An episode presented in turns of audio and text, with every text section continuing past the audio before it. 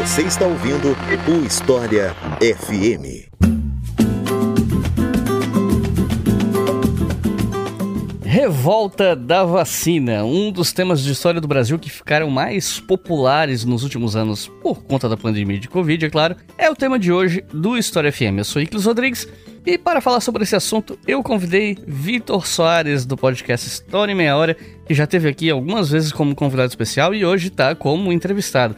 Então, Vitor, seja muito bem-vindo. Fique à vontade para se apresentar para o pessoal. E aí, rapaziada, obrigado, Wiclis, pelo convite. Meu nome é Vitor Soares, sou professor de História lá do História em Meia Hora. Ouve lá depois que eu acho que você vai gostar. E é verdade, eu já participei de vários episódios aqui, né, cara? Acho que de uns três, assim. Só que nunca como o, o, o entrevistado mesmo, né, principal. Agora é a primeira vez e é de um tema que eu gosto bastante. Eu acho que vai ser bem legal. Então é isso. Vamos conhecer um pouco mais sobre a revolta da vacina depois que eu falar para vocês a nossa campanha no Apoia-se.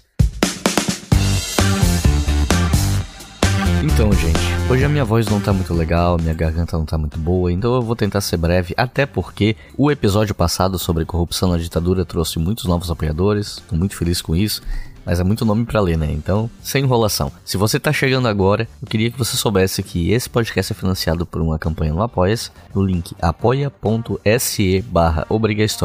E você pode apoiar com qualquer valor a partir de R$ reais por mês mas, se você puder apoiar com 5 reais por mês ou mais, você pode ouvir os episódios com antecedência. E os nossos novos apoiadores e apoiadoras são Ivan Bernick, Henrique Gonzaga, Pedro Carneiro, Israel Bernardo, Jalusa Ferreira, Danilo Vieira, Guilherme Ferreira, Paulo Soares, Maria dos Santos, Caio Belucci, Fausto Batista, Vladimir Fernandes, Gabriel Pereira, Caio Chaves, Pedro Matoso, Luciano dos Reis, Eduardo Fortes, Marcelo Pinho, Diandra Guimarães, Anderson da Silva, Daniel de Oliveira, Guilherme Riso, Daniela Duarte, Danilo Santana e Luísa Pacheco. Muito obrigado, pessoal. São vocês que fazem esse podcast existir e continuar ativo. O apoio de vocês é muito importante e aqueles que não apoiam, peço que considerem colaborar com esse projeto educacional que é fornecido de forma gratuita a todo mundo. E se você quer apoiar, mas só quer fazer isso uma vez, ou só pode fazer isso uma vez, ou quer apoiar com um montante maior, um montante um valor mais alto, você pode fazer isso via Pix pela chave leituraobrigahistoria@gmail.com. Repetindo, leituraobrigahistoria@gmail.com.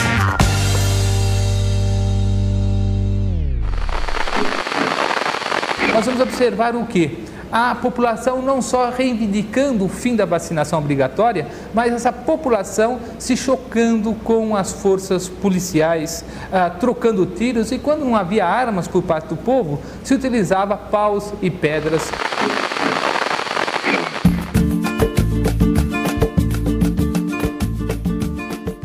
Bom, para começar essa conversa, eu queria dar uma contextualizada no cenário né, da, da nossa história, sobre o Rio de Janeiro no início do século XIX, Bom, para ficar focado no tema do episódio, para não fugir muito, né? Eu queria te perguntar qual era a situação da cidade do Rio de Janeiro do ponto de vista sanitário e da urbanização ali entre o fim do século XIX, começo do século XX, enfim. Cara, esse período foi um período onde a situação sanitária no Rio de Janeiro era bem conhecida, era popularmente conhecido como muito ruim, muito precária. A cidade estava num processo de expansão, de crescimento, e isso acabou levando a uma intensificação da urbanização e do aumento da população. Só que o que, né, isso seria algo bom, só que essa expansão não foi acompanhada de investimentos adequados, e assim, adequados em infraestrutura básica, sabe? Tipo, sistema de água, esgoto, coleta de lixo, não acompanhou o desenvolvimento. E isso levou a graves problemas de higiene e de saúde pública também. As condições insalubres e a falta de saneamento básico da cidade acabaram resultando em altos índices de doenças contagiosas, como a malária, a febre amarela, a tuberculose e outras. E além disso, também tinha o problema da falta de água potável e uma rede de esgotos que não era adequada. Tudo isso contribuiu para a disseminação de várias doenças e para a proliferação de vários vários insetos vetores, né, que levavam as doenças. E ao longo do século XX, até que algumas medidas foram tomadas para melhorar a situação sanitária do Rio de Janeiro, incluindo a construção de sistema de esgoto, de água, a expansão da rede de coleta de lixo também, campanha de vacinação, né, que vai ser o tema aqui hoje. Só que, né, no entanto, mesmo hoje em dia,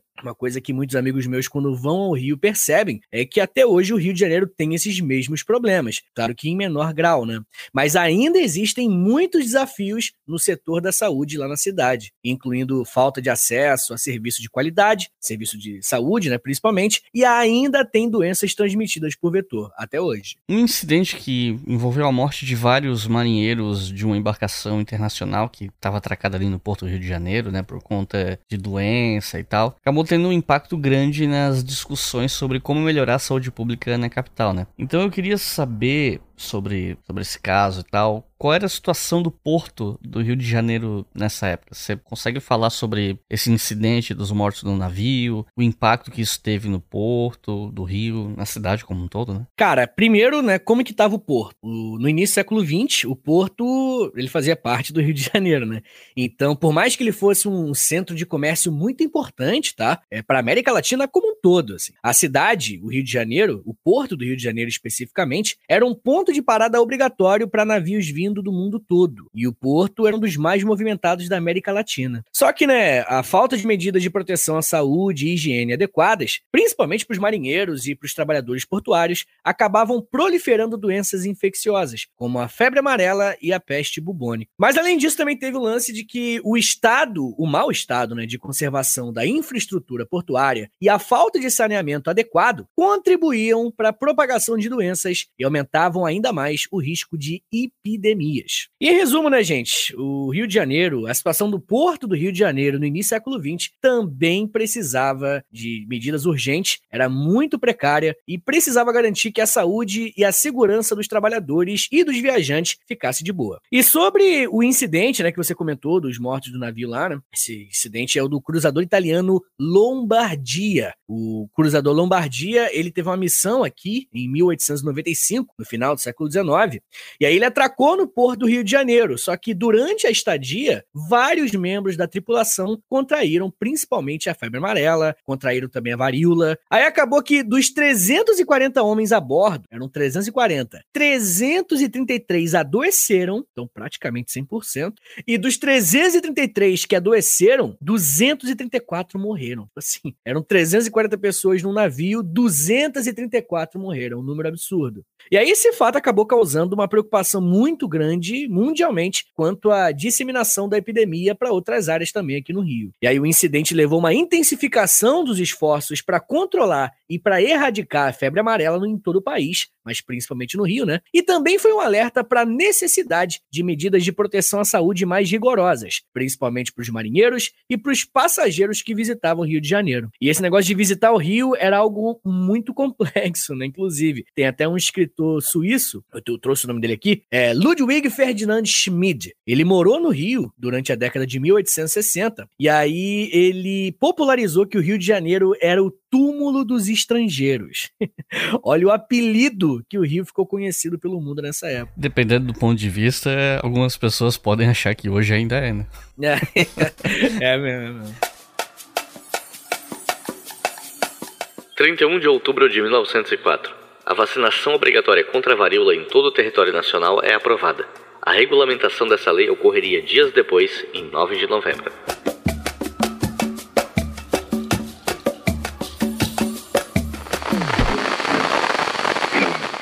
E um ponto importante para a gente entender esse assunto é a questão dos despejos dos cortiços no rio. E isso ficou super marcado na história do Brasil, inclusive por conta da literatura e tudo mais. Você pode explicar um pouco melhor isso para a gente? Cara, com certeza esse ponto eu acho que é fundamental. É, muito se fala sobre a revolta vacina e, e, óbvio, né? Tá no nome, o pessoal se preocupa muito com a vacinação e tal. Mas o que houve antes da, da, da obrigatoriedade da vacina, que é o que a gente vai falar agora, é talvez o mais importante importante. O que vai explicar a revolta, principalmente a parte da população pobre carioca, é a política do bota abaixo, que é isso que está comentando. A política do bota abaixo foi uma iniciativa de urbanização implementada pelo prefeito Pereira Passos. Ele foi prefeito do Rio de Janeiro entre 1902 e 1906. E o objetivo principal da política era modernizar a cidade e torná-la mais atraente para o comércio internacional e para os visitantes estrangeiros também. O bota abaixo, ele implicava, resumidamente, né, a demolição de bairros populares, como o Curtiço, a remoção de habitações precárias e insalubres, para dar lugar a novos projetos urbanísticos, né, como ruas mais largas, praças, parques,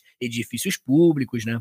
E foi nesse momento, inclusive, quem é do Rio tá ligado, que foi aberta a Avenida Rio Branco e foi erguido também o Teatro Municipal, o Palácio Monroe e outros lugares bem conhecidos aqui do Rio. Só que por mais que isso tenha de fato melhorado a aparência da cidade e tenha até sido bem vista por alguns setores da sociedade, principalmente os mais ricos, o bota abaixo teve impacto negativo na vida das pessoas mais pobres e mais vulneráveis. Muitos moradores foram despejados das suas casas sem compensação adequada ou alternativas habitacionais. Então isso acabou agravando a situação de falta de moradia e né, a desigualdade social na cidade como um todo. Além disso, também teve a remoção de bairros populares que acabou com aquela pequena sociedade ali construída há décadas, que aquelas comunidades estavam se desenvolvendo há décadas e pronto, né? Da noite pro dia, ela literalmente foi colocada abaixo. A política do bota abaixo, ela inclusive é vista por muitos historiadores como um clássico exemplo de urbanização impositiva. É um conceito bem importante para entender a revolta da vacina. E claro, né, de desconsideração dos direitos e das necessidades da população local. E até hoje é uma lembrança muito importante da luta pela justiça social e habitacional na história do Rio de Janeiro, que até hoje tem muitos problemas. Pra gente falar sobre a revolta da vacina, a gente tem primeiro que falar sobre o Oswaldo Cruz, né? Então, quem era o Oswaldo Cruz e qual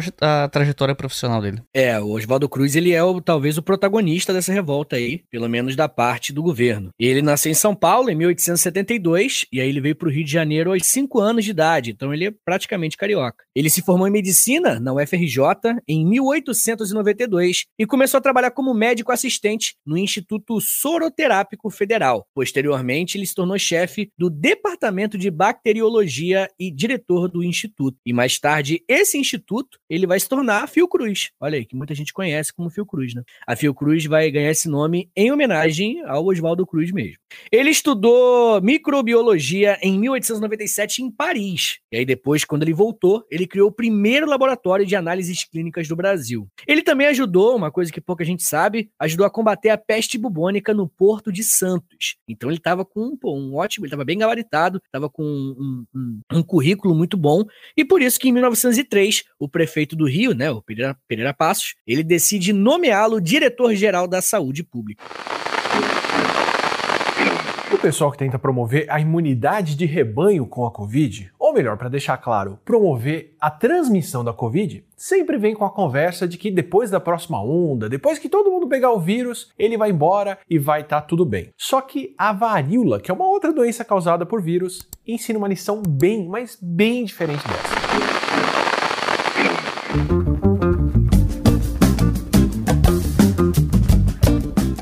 Para a gente entender melhor o assunto, é importante a gente entender o que é a varíola e como a vacina para ela foi criada.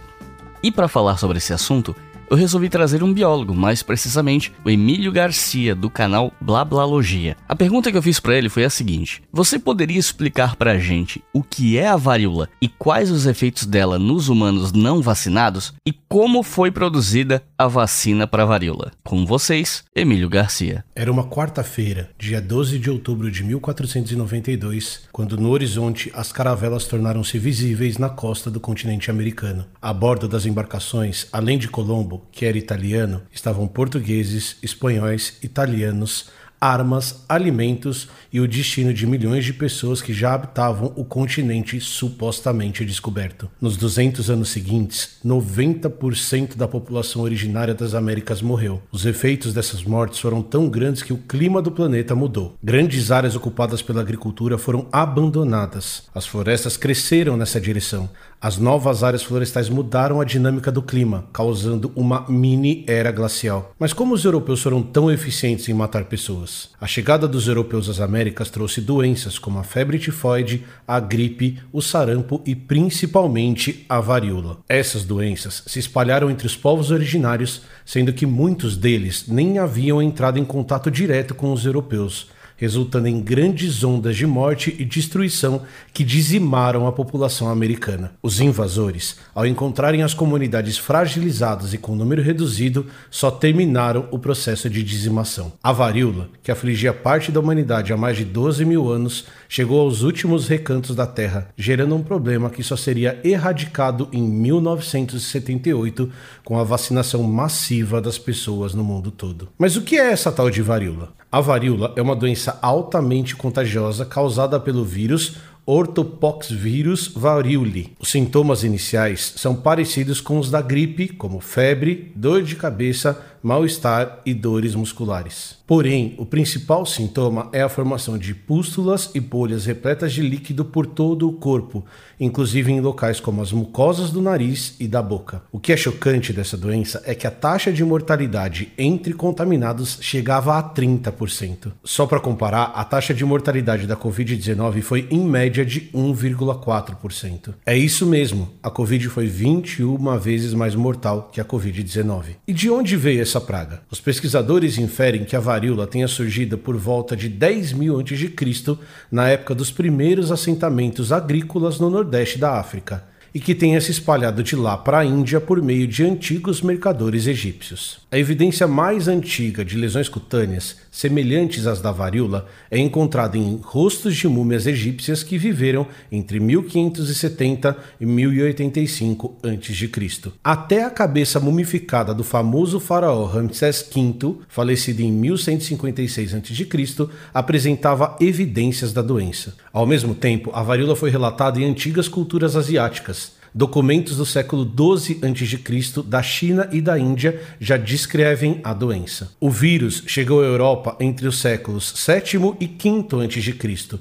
e os surtos epidemiológicos são descritos em vários momentos ao longo da história. Alguns historiadores descrevem a varíola como um dos primeiros catalisadores do fim do Império Romano, quando a peste de Antonino foi responsável pela morte de aproximadamente 7 milhões de pessoas, enfraquecendo o império. Existem evidências do uso de pessoas contaminadas com varíola como arma biológica. O comandante das forças britânicas na América do Norte, Sir Geoffrey Armstrong, sugeriu no final do século XVIII que pacientes com varíola fossem mandados para as comunidades resistentes à invasão para enfraquecerem ainda mais a sua força. Esses registros históricos e outros diversos mostram como a varíola foi uma das se não a pior doença que já cometeu a humanidade. Mas por que você ouve pouco sobre ela? Onde estão as pessoas marcadas pelas chagas causadas pelo vírus? O problema de 12 mil anos, a doença que derrubou impérios e dizimou povos, foi erradicada pela ciência por uma das maiores invenções feitas pela humanidade, a vacina. Chegar à vacina foi um processo longo e árduo. As primeiras tentativas para controlar a doença sempre foram voltadas à ideia de tratar pessoas já doentes.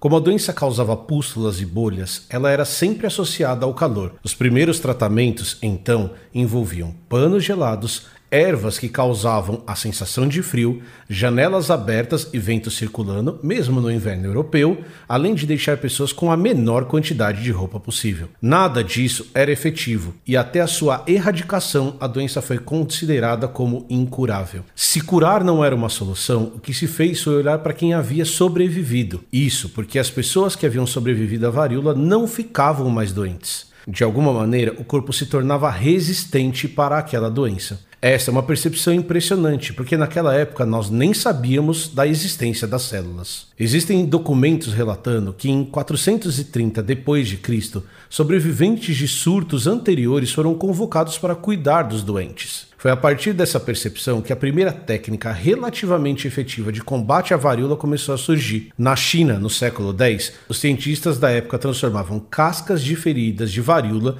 de pessoas que sobreviveram à doença em pó contendo o vírus já inativo e o espalhavam nos ferimentos das pessoas já contaminadas, o que não resolvia o problema. Depois, em vários países da África, China e Índia, os pesquisadores começaram a usar uma técnica conhecida como inoculação ou variolação para tentar conter os surtos. Para isso, eles pegavam um paciente doente coletavam o material das pústulas ou bolhas e o inoculavam na pessoa saudável, usando uma lanceta ou uma agulha subcutânea. A ideia era de que se a pessoa saudável contraísse a doença em uma forma mais branda e controlada, sobreviveria a essa doença e ficaria protegida. A variolação só chegou à Europa no século XVIII via Turquia, quando em 1714 a Royal Society of London recebeu uma carta de Emanuel Timoni descrevendo a técnica de variolação que ele havia testemunhado em Istambul. A contaminação controlada da varíola usando essa técnica apresentou resultados espantosos. A mortalidade da doença em locais em que a técnica foi usada massivamente caiu para valores entre 2 e 3%.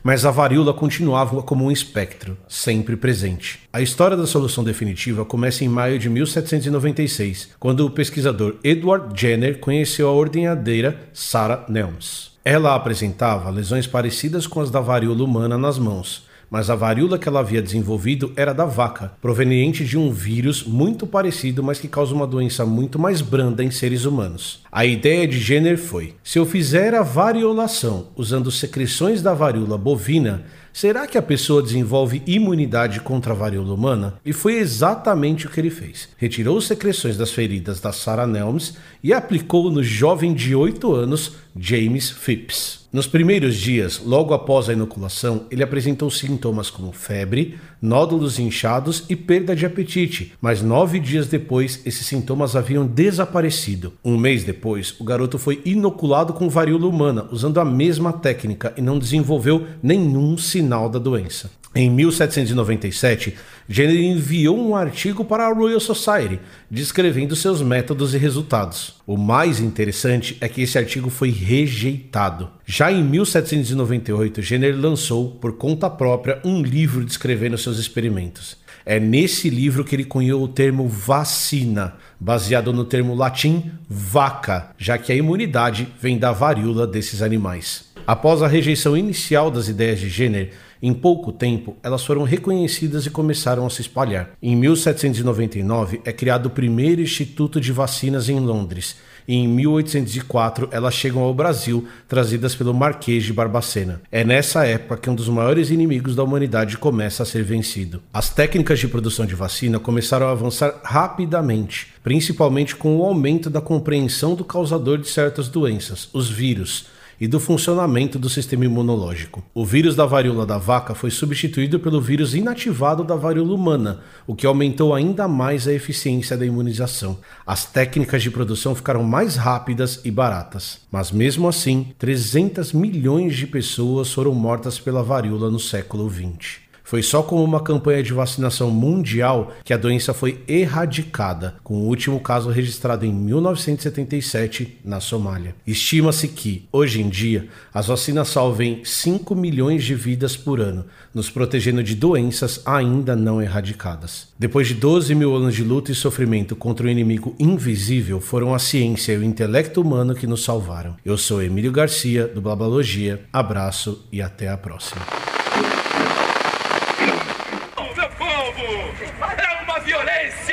O governo voluntariamente se propondo a me violentar com a introdução no meu sangue de um vírus sobre cuja influência existem os mais bem fundados receios que seja causador da moléstia ou da morte.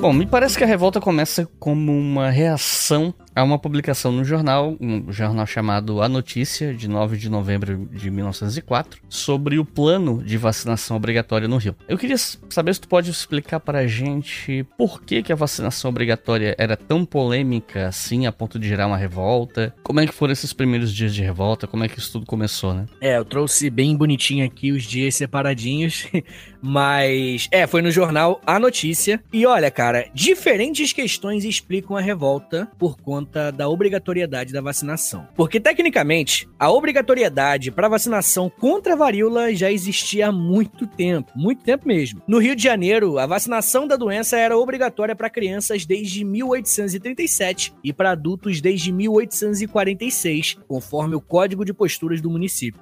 Só que a produção da vacina, né, da vacina contra a varíola, era muito pequena. Só foi ter uma quantidade relevante em 1884. Mas essa lei de 1904, obrigando a vacinação, era bem diferente, porque ela tornava obrigatória a exigência de comprovante de vacinação para várias coisas, como matricular em escola, para obter emprego, se hospedar em hotel, autorização para viagem e, claro, né, principalmente multa para quem não aceitasse.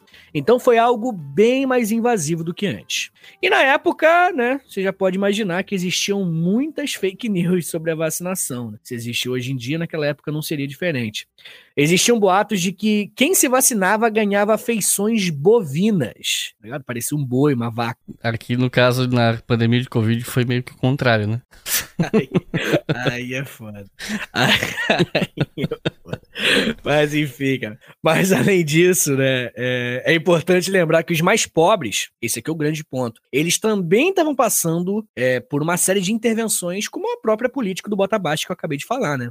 A confiança, esse ponto é importante, a confiança na recém-criada república era muito baixa, tá ligado? Sobretudo pelos mais pobres. A vacinação foi vista como apenas mais uma forma de opressão. A gente não pode descontextualizar o momento que a gente está vivendo, né? Que a gente está estudando aqui que é importante lembrar que o contexto era que o governo que estava no poder era extremamente novo, e não só novo, como ele entrou com um golpe. Era algo muito traumático ainda, tá ligado? Muitas pessoas não enxergavam legitimidade no novo governo republicano. Também existiam alguns debates sobre liberdades individuais. Eu até trouxe aqui um, um, uma aspas aqui do historiador Carlos Fidelis. Ele Inclusive, é direto para o site da Fiocruz que ele falou, ó, abre aspas.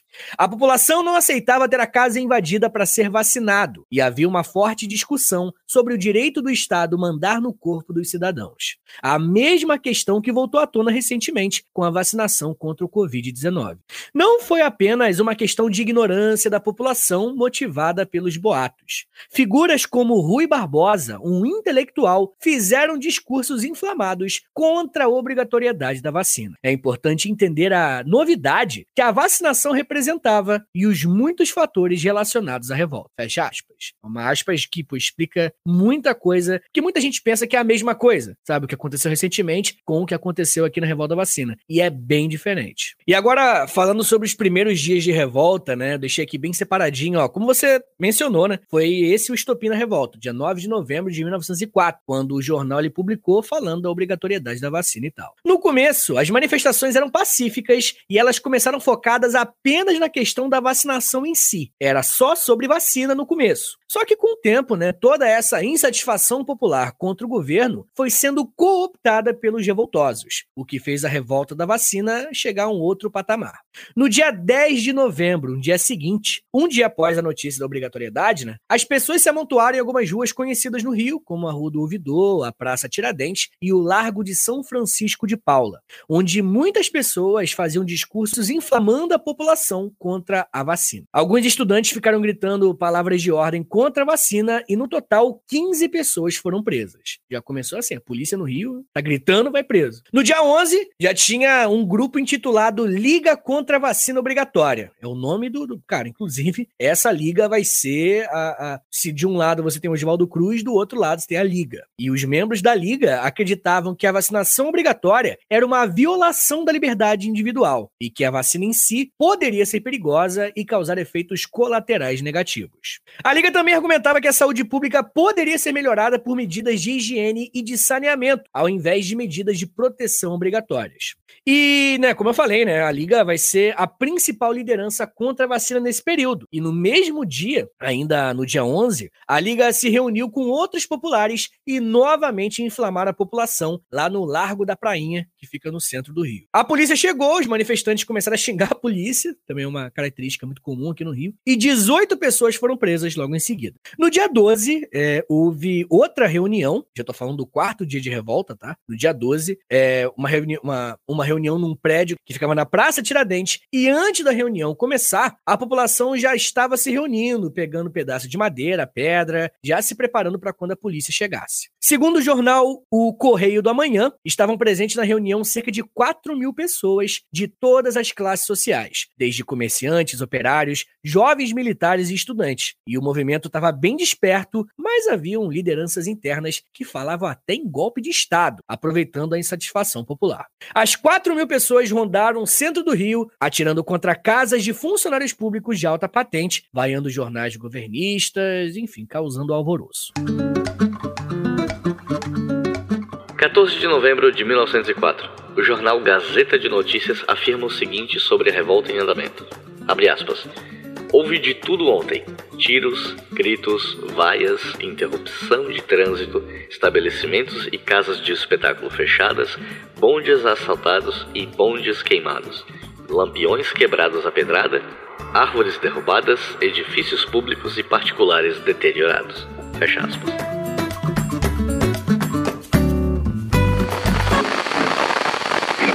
Foi mais ou menos a partir do dia 13 que o conflito foi se generalizando, ficando mais violento, né? O bicho começou a pegar mesmo. Como é que foi isso? É, dia 13 foi quando houve a maior violência. O jornal Correio da Manhã convocou o povo, o jornal, cara, lá pra Praça Tiradentes, onde ficava o Ministério da Justiça. Muita gente não lembra, mas o Rio era a capital do país nessa época, né? Por isso que ficava o ministério lá. Os manifestantes apedrejaram um carro da polícia e a confusão se iniciou. A polícia foi para cima e os manifestantes se espalharam por diversas ruas pela cidade. Milhares e milhares de pessoas depredando prédios, derrubando bondes, destruindo fios de iluminação elétrica, tudo. Os manifestantes chegaram a levantar barricada na Avenida Passos. E praticamente toda a cidade se envolveu numa onda de violência, o The Purge, ligado? A violência continuou durante toda a noite e na madrugada do dia 14 também. Ainda nessa madrugada do dia 14, né, na virada do dia 13 pro dia 14, 200 homens invadiram uma delegacia e aí a Marinha e o Exército foi convocado e acabou ocupando alguns locais. No dia 15, as coisas começaram a se acalmar, principalmente com a chegada da polícia do estado do Rio, porque por enquanto era principalmente a, a polícia do município. E aí chegou a polícia do estado para ajudar ali a situação. No dia 16, foi decretado estado de sítio, e as operações repressivas tiveram como foco o bairro da Saúde. O nome do bairro é Saúde, que fica no Rio, e o jornal governista chamado O País chamou de o último reduto do anarquismo. Achei maneiro isso. Com o tempo, as forças policiais foram abafando a violência violência, mas ela ocorreu isoladamente em menor grau até o dia 20. E resumindo, né, a revolta da vacina deixou um saldo de 945 prisões, 110 feridos e 30 mortos, segundo o Centro Cultural do Ministério da Saúde. E paralelamente a isso, né, tem toda uma trama de tentativa de golpe de Estado por parte dos militares, só para variar um pouquinho, né, não é como se isso acontecesse muito na história do Brasil, mas enfim. Ela tinha sido originalmente planejada para 17 de outubro, depois ela foi eh, mexida, mudada a data para 15 de novembro. E aí acabou que essa revolta foi se embrenhando no meio da revolta da vacina e tudo mais. Então, você consegue contar pra gente o que, é que foi isso? Foi, cara. Para variar um pouco, teve tentativa de golpe de Estado por parte dos militares. De acordo com alguns historiadores, como o Celso Castro, o Celso Castro, que inclusive é especializado em Forças Armadas, é, realmente houve uma tentativa de golpe. Primeiro, eu acho que é importante lembrar que a revolta da vacina aconteceu em 1904. 1904, né? O ano é importante. E 1904 é poucos anos depois do golpe republicano, em 1889, e da República da Espada. Então, né, ambos, tanto o golpe republicano quanto a República da Espada, foram lideradas por militares. Então, cara, não dá para dizer que é uma surpresa o fato de militares estarem envolvidos na política ou tentando aproveitar a bagunça para derrubar um governo civil. Um dos nomes mais importantes desse processo é um general da brigada chamado Silvestre da Silva Rodrigues Travassos. Ele era inspetor do 22º Batalhão de Infantaria. Esse Travassos, ele depois o comandante da Escola Militar da Praia Vermelha e passou a liderar 300 cadetes que já estavam inflamados e eles acabaram aderindo à revolta lá no Rio de Janeiro, né? Revolta da vacina. O Travassos contou com o apoio de dois políticos importantes na época, o senador Lauro Sodré e o deputado Alfredo Varela. E esses dois políticos eles tinham duas coisas em comum. Primeiro, que ambos eram ex-militares e eles mantinham algum tipo de relação com a escola militar. E em segundo, ambos usavam o seu espaço lá nas tribunas né, do Congresso e do Senado para criticar as políticas públicas do governo federal. E mais recentemente, recentemente eles eram críticos, adivinha, da vacinação obrigatória. E você comentou, né, que já existia um planejamento para um golpe e ele precisou ser adiado. E o motivo, cara, é porque a imprensa conseguiu um furo e aí fez uma denúncia pública. Olha a imprensa aí, né, salvando a rapaziada. E por esse motivo, a tentativa do golpe foi adiada para o dia 15 de novembro, como você comentou, quando aconteceria um desfile militar em comemoração ao aniversário de 1889, né, a proclamação da República, 15 de novembro. Só que pode parecer meio piada que eu vou te contar agora. Mas por conta da revolta vacina, o desfile foi cancelado. e aí os militares perderam time para dar o golpe. e aí no dia 14, inclusive, houve uma reunião no clube militar, onde o Lauro Sodré, aquele que eu falei, aquele político pró-militar que eu falei, né? E também teve o general Travassos e o major Gomes de Castro e também o deputado Varela, tô vendo aqui agora. Eles estavam presentes para reorganizar o levante militar. Mas por mais incrível que possa parecer, cara, o golpe só não foi para frente por conta da atuação da alta cúpula militar. A alta cúpula achou que não era uma boa. O ministro da Guerra é, ficou sabendo né, dessa reunião dentro do clube militar e ele deu uma ordem para que esse encontro fosse desfeito. E aí, quando os militares e os políticos que estavam arquitetando o golpe ficaram sabendo né, dessa que o ministro mandou desfazer a reunião, eles saíram do clube militar e se separaram cada um para assumir uma posição no que foi planejado. E na hora fizeram tentaram realizar o golpe. Um dos militares foi para a escola preparatória, o nome da escola é Escola Preparatória e de Tática do Realengo, e ele tentou levar os soldados para as ruas para iniciar a ação militar. E foi o general Hermes da Fonseca que freou a tentativa, e ele conseguiu prender dois majores envolvidos na tentativa de golpe. Inclusive, né, muita gente não sabe, é o Hermes da Fonseca mesmo que mais tarde vai ser presidente do Brasil. Só que o Lauro Sodré, o Travassos e o Varela se dirigiram para a Escola Militar da Praia Vermelha, onde já tinham controle de 300 cadetes o governo foi avisado e enviou tropas do Exército, Marinha, Brigada, Bombeiros para cercar o Palácio do Catete, onde era a sede da presidência da República naquela época. Né? Palácio do Catete, um lugar muito legal, inclusive, para visitar lá no Rio. Uma outra parte do contingente militar foi enviado para a Escola Militar da Praia Vermelha para enfrentar né, esses 300 soldados que eu falei. E aí, né, quando as duas tropas se encontraram, tem relatos que apontam que os soldados governistas que estavam do lado do governo, né, eles mudaram de lado na hora. Os caras virar a casaca. Mas apesar disso, as forças nacionais conseguiram vencer os militares que se revoltaram e no dia 15 de novembro, né, a proclamação da República, os cadetes se entregaram sem resistência e foram levados para a prisão. O lado revoltoso teve mais mortes, teve três mortos e muitos feridos, enquanto as tropas do governo foram contabilizados apenas 32 feridos. E geralmente, para quem tiver curiosidade, a historiografia trata esse evento como a revolta da escola militar da Praia Vermelha em 1904. Nós fomos muito bem em relação ao Covid. Foi nada! Vocês não quiseram comprar vacina. As pessoas poderiam estar vivas. O Paulo Gustavo poderia estar vivo. E todas as outras pessoas poderiam estar vivas. Mas a gente tem um monte de gente que morreu por causa do Covid. Aí vem contar essas mentiras na televisão pra nós, achando que a gente tem cara de otário, cara de besta. Nós não temos cara de besta.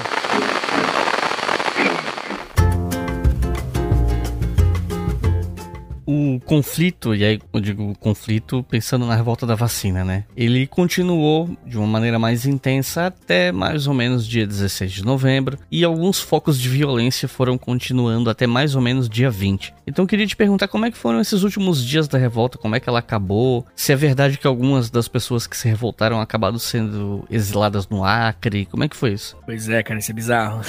Oficialmente a revolta acabou no dia 16, tá? Quando o governo decretou o estado de sítio. Isso suspendeu a vacinação obrigatória. A ideia do governo era que a confusão acabasse, né? Pelo menos acabasse assim que desse. Mas não foi bem assim que aconteceu. A confusão continuou, mesmo após o estado de sítio. O governo organizou algumas operações de repressão lá no bairro da Saúde, que eu comentei, e essa região era muito engajada na revolta, era o principal foco aí depois do dia 16. Na região central do Rio de Janeiro, A população continuava em conflito com a polícia, mas nessa altura, na real, né, as coisas já tinham diminuído bastante. Na noite do dia 16, algumas barricadas foram erguidas na Frei Caneca, que era uma região muito importante do Rio. Região importante até hoje, aliás. O que mudou agora, gente, é que as forças repressivas do Estado tinham mais autonomia para agir com violência contra a população, uma vez que o estado de sítio foi decretado, né? Então eles têm carta branca. Com essa oportunidade de atuação, eles conseguiram prender um dos líderes populares da revolta, o homem chamado Horário José da Silva, mais conhecido como Prata Preta. Antes de ser preso, o Prata Preta ainda conseguiu matar um soldado do exército e ferir mais dois cara era brabo. E quando conseguiram prendê-lo, o Prata Preta foi linchado pelos policiais e a sua morte só foi evitada porque um superior chegou lá na hora e parou né, o linchamento. Por volta das 15 horas do dia 16, uma tropa foi para o moinho inglês para destruir uma barricada. E como a liderança já tinha sido presa, né, e o estado de sítio já tinha sido decretado, boa parte das trincheiras e barricadas foram completamente abandonadas. No dia 18, ainda aconteceu um tiroteio perto do Palácio do Catete, que resultou na morte de um civil e dois soldados e mais de 80 presos. Muita gente foi presa. Os delegados de polícia começaram a aumentar as suas zonas de atuação, prendendo qualquer pessoa que apresentasse qualquer risco, tendo relação com a revolta ou não, na real. No dia 19, a fábrica Luz Esteárica foi atacada, indicando um resquício da revolta ainda. No dia 20, a polícia conseguiu prender uma grande quantidade de pessoas. O ato final mesmo, né, acabou no dia 16 oficialmente, mas o ato final foi no dia 23. Olha quanto tempo depois. A polícia fez uma batida em uma comunidade e levou 180 soldados. E também foram presas 180 pessoas nessa comunidade.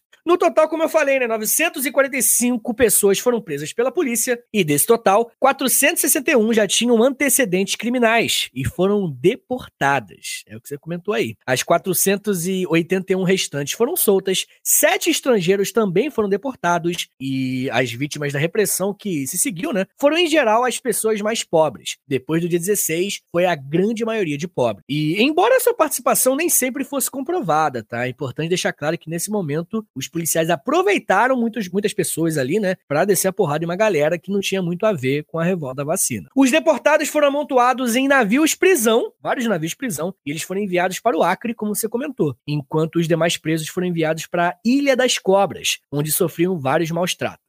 O Acre foi um destino escolhido por ser um estado pouco povoado e era usado como uma espécie de prisão política para vários casos.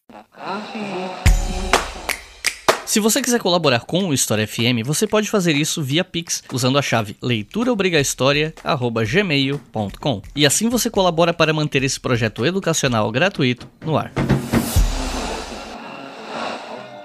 Bom, para terminar, a gente não tem como falar de revolta da vacina sem fazer uma ponte com a pandemia de Covid-19. Até porque na época que a pandemia estava no auge e tal, todo mundo que tem canal, podcast, site de história fez conteúdo sobre a revolta da vacina. Acho que só eu que fiquei de birra e não fiz. Não, eu também, eu também fiquei de birra. Eu também. só de raiva não vou fazer. Pô, todo mundo tá fazendo. Pô, gente, sério. É mas mas, mas eu, eu fiz lá na virada do ano, acho que em 2021 já. Então, é assim, virou assunto e tal, um monte de gente surfou nessa onda e eu não tiro a razão, tá? Eu só quis oferecer conteúdo diferente para as pessoas para ter variedade mesmo, né? E, bom, talvez eu tivesse. talvez eu devesse ter aproveitado o bonde, mas enfim. É, não tem como fazer um episódio sobre a revolta da vacina e não fazer uma ponte, né? Eu tô perguntando isso por dois motivos, né? Primeiro, porque historicamente muita gente tratou a revolta da vacina como um levante de uma turba de ignorantes, de idiotas, de simplórios, etc, etc. E essa recusa que muita gente teve em se vacinar na pandemia de Covid-19 foi muito associada à revolta da vacina, né? E aí são dois pontos, né? Primeiro, essa questão de tratar o pessoal que se revoltou lá no começo do século XX como um bando de ignorantes idiotas, levando em conta que o contexto era totalmente diferente, né? As pessoas não tinham tanta informação quanto elas têm agora. E por outro lado, essa comparação que não é justa, né? Então, você pode falar um pouco disso pra gente? É, cara. É, é muito natural e instintivo, podemos dizer, né? Que a pessoa ela compare a revolta vacina com o que aconteceu em 2020, principalmente. Porque, né, nos dois casos, a população se recusou, parte dela, pelo menos, se recusou a tomar algo que era benéfico para ela, para a saúde dela. Mas como, né, a audiência aqui do História FM é uma audiência qualificada, deve saber que nem tudo em história, né, parece igual e de fato é igual. Eu acredito que para fazer uma diferenciação mais correta entre esses dois contextos, a gente precisa olhar para a relação da população do Rio, no início do século XX, com o Estado. Sem a gente compreender esse ponto, não dá para entender a revolta da vacina. No começo do episódio, eu falei um pouquinho sobre a política de modernização, né? Falei das reformas, da reforma que a cidade está fazendo, e parte disso era para o Rio se colocar como uma grande metrópole internacional, né? Paris, por exemplo, passou por um processo de reforma urbana bem parecido com o que aconteceu aqui no Rio. O problema é que o Estado usa da força e da violência para empurrar essas mudanças goela abaixo, tá ligado? A desapropriação dos cortiços acabou ficando mais conhecida, né? Porque esse tipo de moradia entrou para o imaginário coletivo por conta daquela obra do Aloysio de Azevedo, O Cortiço. Mas a população mais pobre não foi a única impactada com a violência do Estado. Tem um historiador chamado Jaime Benchimol que vai dizer que até pequenos comerciantes que tinham seus negócios nas grandes avenidas no Rio foram desapropriados também. Então, desde comerciantes até pequenas fábricas ou pequenas oficinas também, eles perderam seus espaços e foram retirados à força dos seus locais de trabalho. Então, a gente está falando, gente, de um cenário que tanto as classes mais pobres quanto também uma classe média baixa, né, eles foram impactados pela ação do Estado. E só reforçando, uma ação violenta. O Estado foi extremamente violento com os mais pobres, como muita gente já sabia, mas também com a pequena classe média, classe média mais baixa. Se a relação que a população tem com o Estado é de violência, quando esse mesmo Estado tenta implementar uma medida positiva, né, de certa forma, que é a vacinação, grande parte da população rejeitou a proposta, porque né, já tem esse histórico negativo. Por mais que hoje em dia haja uma violência por parte do Estado para algumas parcelas específicas da sociedade, os mais pobres principalmente, né, o que rolou na pandemia da Covid tinha muito mais a ver com questões políticas, ideológicas e o movimento anti-vacina, que inclusive, felizmente, é mais forte lá fora do que no Brasil, mas que infelizmente a gente já viu alguns reflexos por aqui. 16 de novembro de 1904. O governo decreta o estado de sítio. Ao mesmo tempo, suspende a obrigatoriedade da vacina, o que colaborou para a gradativa diminuição da revolta popular.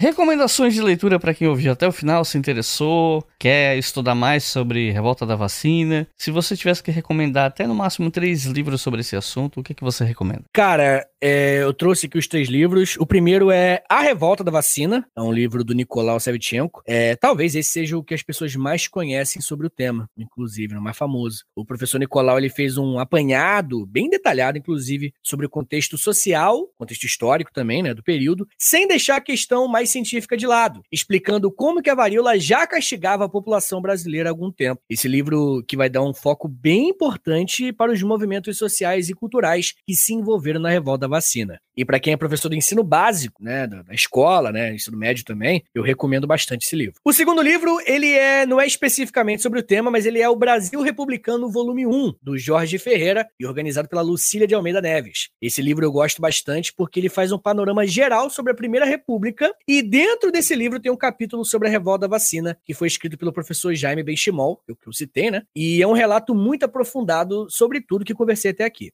Mas eu indico esse livro principalmente porque é possível compreender a revolta como pertencente a um contexto ainda mais amplo, que não começou em 1904 e não terminou com o fim da revolta também. E por último, o terceiro livro, ele é o livro que foi escrito pela Suelen Demuner Teixeira, é o livro que se chama O Rio de Janeiro pelo Brasil, Grande Reforma Urbana nos Jornais do país. É, esse livro, na verdade, é uma dissertação de mestrado da historiadora Suelen Demuner Teixeira, que vai se aprofundar principalmente na questão da reforma urbana, né, que eu comentei um pouquinho no começo do episódio. E se alguém tiver interessado em investigar uma questão econômica e ao mesmo tempo que estuda isso através de fontes jornalísticas, eu recomendo bastante esse texto aí. Mas aqui, né, a gente está falando de um texto mais técnico e não tão acessível. Se você quiser algo mais rápido, preparar uma aula, algo do tipo, é melhor os outros anteriores que eu citei.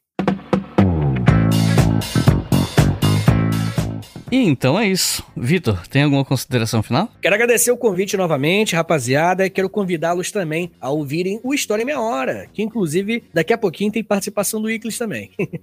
Muito em tá breve. Bom? Muito em breve. Então ouve lá. E não estranhe o episódio corrido, mas é porque quem. Cara, não... Tá chovendo muito aqui. É, então, o pessoal não sabe dos bastidores, o Vitor tá morrendo de medo de faltar luz. É, cara, aqui onde eu moro, aí, mais uma coisa, tá vendo? Mais uma explicação da, do, do problema de infraestrutura do Rio de Janeiro, cara. Tá chovendo, vai acabar a luz, não tem como gravar. Então é isso, gente. Muito obrigado por terem ouvido até o final. Não se esqueçam que os livros mencionados no fim do episódio têm um link para compra, ou pelo menos o nome certinho lá no nosso site, historiafm.com, no post desse episódio aqui. E esse podcast é financiado pela nossa campanha no Apoia-se em apoia.se barra História. Com dois reais por mês vocês financiam o podcast e com cinco reais por mês vocês podem ouvir os episódios com antecedência. Então é isso, muito obrigado e até a próxima.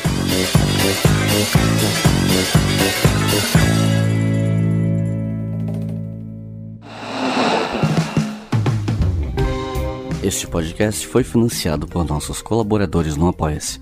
Acesse apoia.se barra História e contribua para manter este projeto educacional gratuito no ar.